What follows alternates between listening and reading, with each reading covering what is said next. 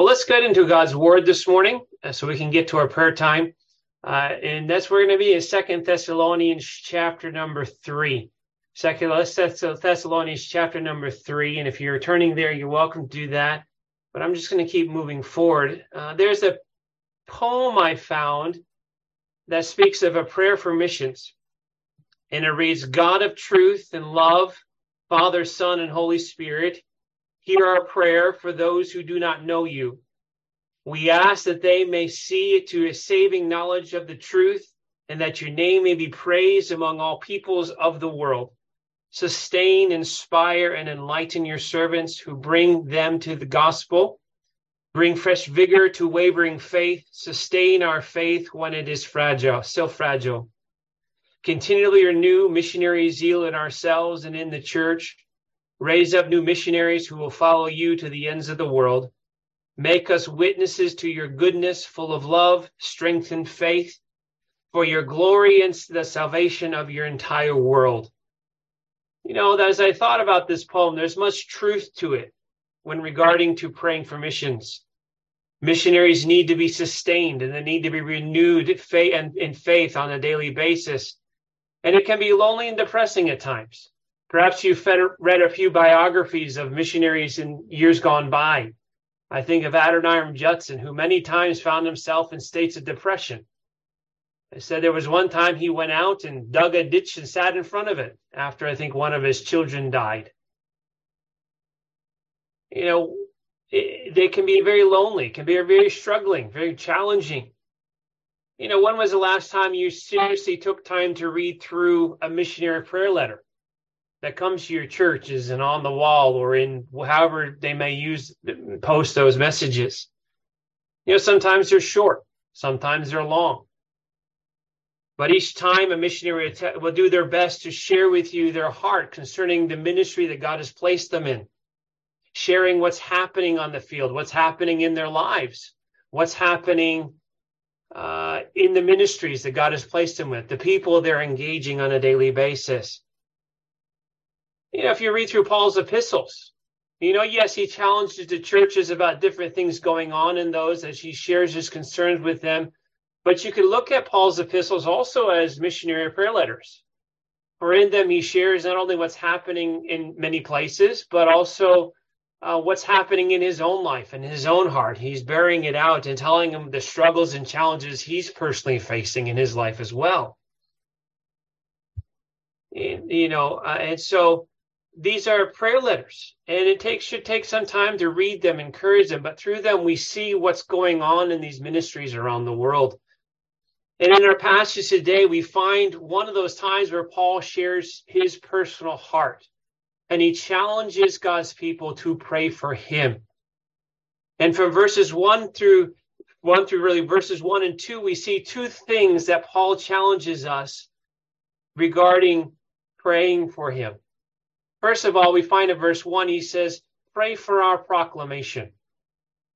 Pray for our proclamation. Finally, brethren, pray for us that the word of the Lord may have free course and be glorified even as it is with you. Now, not as he asks it here in Second Thessalonians, but many of his other epistles he writes. Pray for us that the gospel would go forth. You know, in Ephesians chapter 6, where Paul's putting those finishing touches on, on the armor of God.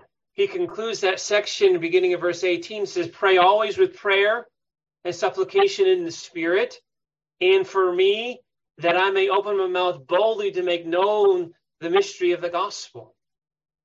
He says, as you go forth and you begin to tighten the straps down of that armor that you put on each day through prayer, remember to pray for me and that the gospel would go forth and it would spread around the world. And so, as we in our own personal lives take that time to to strap on that armor every day, and we take those straps and we tighten them down with prayer, asking the Lord to give us grace and help in our day. Pray for those that are out sharing the gospel around the world, that their message will not fall on deaf ears.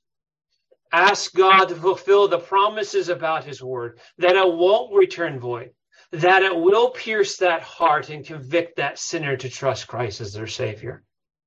You pray that the missionaries who've been faithful service be filled with the Spirit of God and they would have that holy boldness that only comes from God.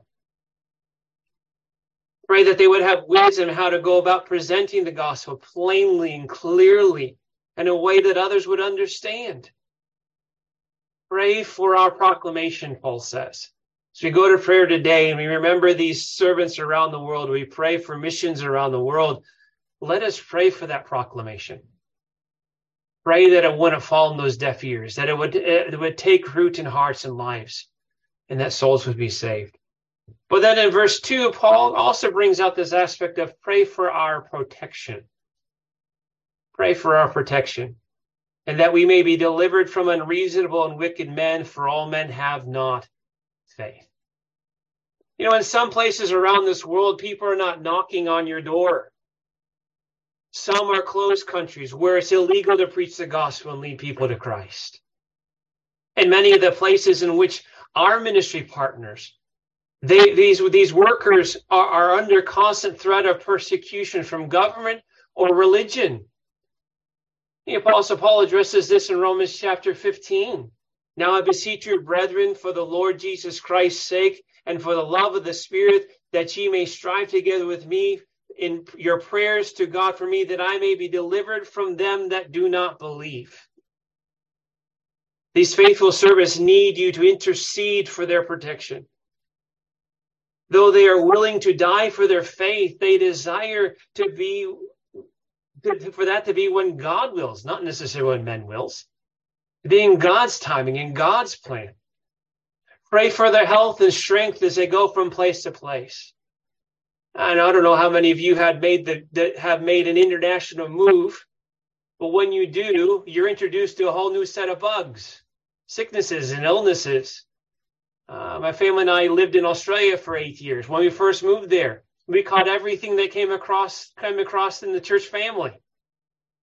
And then we moved back here to the U.S. to begin this ministry working with now. We picked up everything else again. So pray for health, pray for strength. Pray that God would protect them from evil things of this world.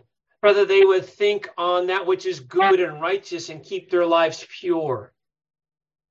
Because they they they all know that they're in a spiritual battle against an enemy whom to whom only the Lord can rebuke. So these servants of God, you know, we talk big, but we also know that we're still human.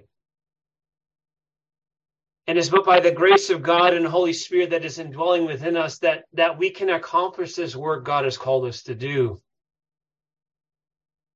So as you go to prayer today, let us remember to pray for the proclamation and pray for the protection of these faithful servants around the world today.